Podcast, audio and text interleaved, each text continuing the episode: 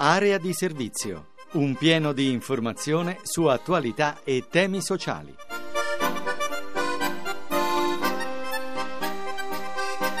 Una buona giornata a tutti da Francesco Ventimiglia e bentornati all'appuntamento con Area di Servizio, lo spazio dedicato all'occupazione, alla disabilità, all'immigrazione. Cominciamo oggi con il lavoro.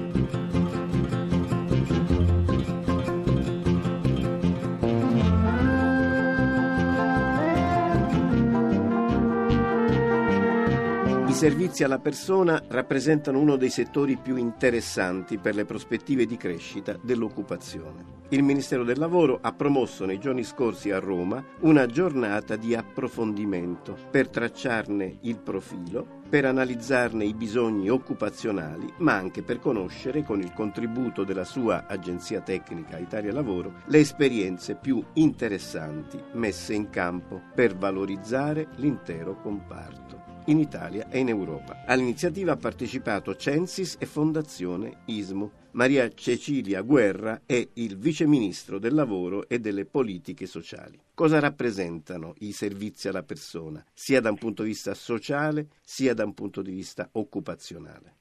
Punto di vista occupazionale eh, rappresentano una possibilità di sviluppo del mercato del lavoro molto forte. Solo i dati che abbiamo presentato in questa occasione ci dimostrano che eh, nel giro di 10-12 anni da un milione di occupati in questo settore si è passati a 1.655.000 con un incremento quindi del 53% e si tratta di manodopera che viene da segmenti deboli sul mercato del lavoro, tipicamente il segmento femminile e vabbè, in larga parte anche di eh, immigrati ma dal punto di vista eh, dell'economia nel suo complesso è un settore che eh, potrebbe dar luogo a sviluppo perché intercetta una domanda, un bisogno che non diminuirà nel tempo, anzi purtroppo tenderà a crescere e quindi eh, eh, siccome la nostra crisi economica è una crisi largamente di domanda, sarebbe miope non intercettare questa domanda che può appunto attivare eh, lavoro. Dal punto di vista sociale è evidente che parlavo appunto di una domanda che è incardinata in un bisogno, un bisogno che eh, le famiglie stanno manifestando in modo molto accurato perché non riescono a,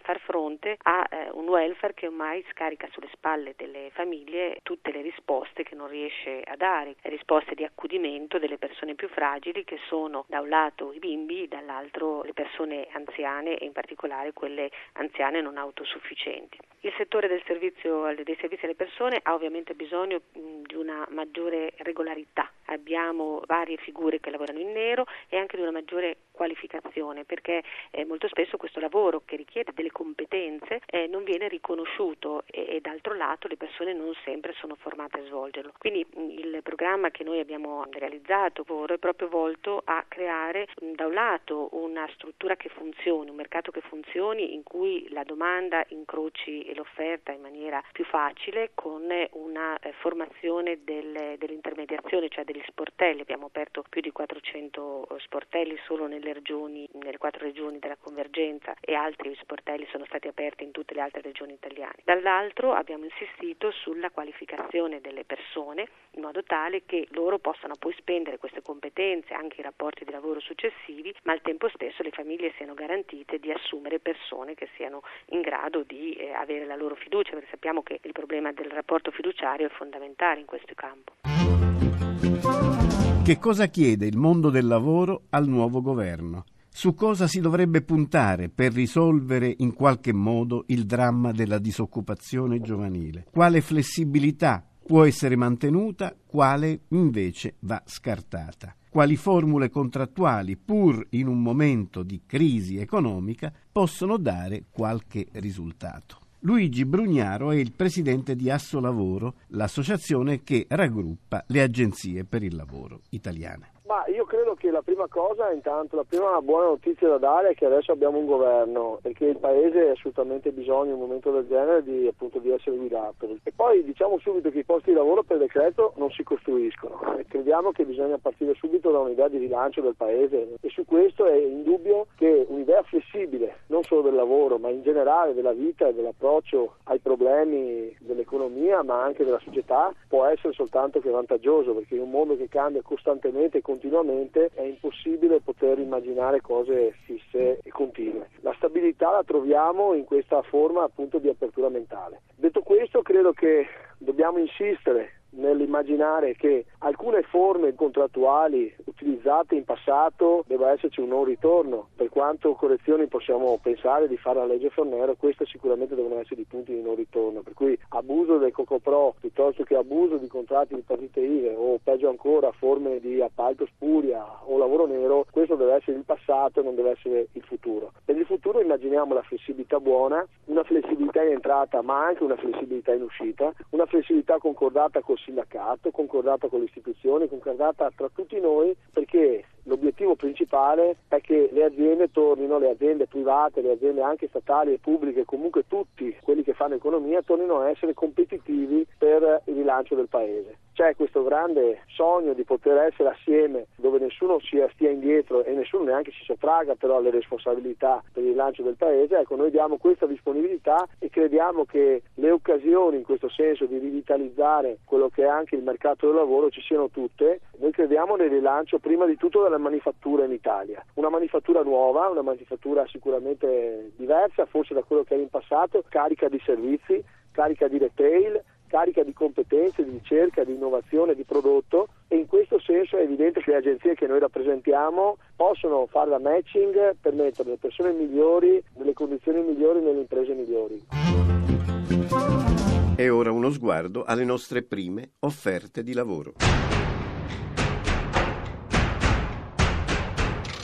Buongiorno a tutti, sono Antonio Nistico, responsabile marketing e comunicazione di Generazione Vincente, agenzia per il lavoro. Oggi andiamo in Abruzzo dove ci sono delle opportunità per neolaureati in ingegneria meccanica. Un importante gruppo industriale del settore eh, automotive ricerca appunto ingegneri meccanici, ma con ottima conoscenza della lingua inglese, in quanto si dovranno eh, i candidati rapportare ad aziende presenti in tutto il mondo. Ci sono delle ottime opportunità di crescita professionale. Passiamo al settore eh, farmaceutico. Anche in questo caso è un importante gruppo industriale con presenza in di stabilimenti in tutto il mondo. Questa azienda ricerca sia operai generici che eh, operai specializzati. Eh, l'azienda produce delle capsule in particolare per la chiusura di farmaci delle più importanti case farmaceutiche a livello mondiale.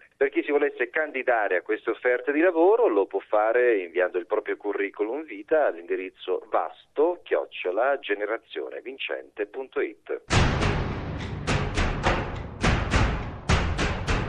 A un anno dal terremoto c'è un'Emilia che riparte, grazie anche a una iniziativa di microcredito promossa da Etimos Foundation e Microcredito per l'Italia. Il progetto prevede la concessione di piccoli prestiti a famiglia e singoli, micro e piccole imprese, cooperative, associazioni e aziende sociali che abbiano residenza o sede nei comuni danneggiati e siano esclusi dall'accesso al credito. Finora sono stati erogati oltre 2 milioni di euro. Questo ha permesso il rilancio di numerose strutture produttive, quelle in particolare gestite da donne e da giovani.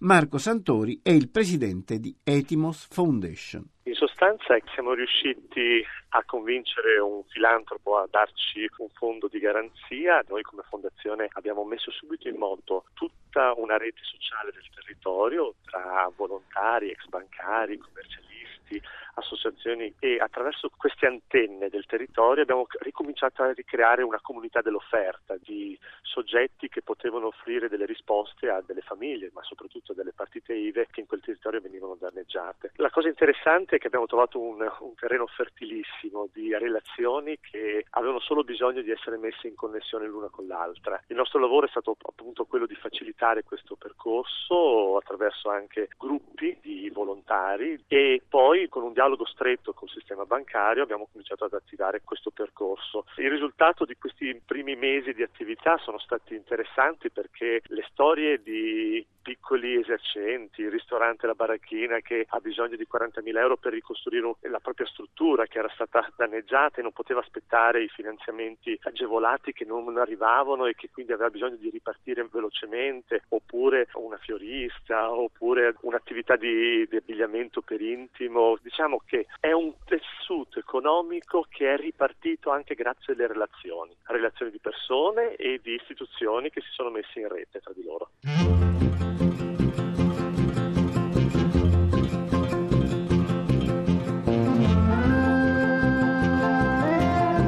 Area di servizio finisce qui, l'appuntamento è a domani intorno alle 6.30 per parlare ancora di lavoro, disabilità e immigrazione. Una buona fine settimana a tutti da Francesco Ventimiglia. Avete ascoltato Area di servizio, occupazione e opportunità di lavoro. Un programma di Francesco Ventimiglia a cura di Maria Teresa Lamberti, regia di Alex Messina.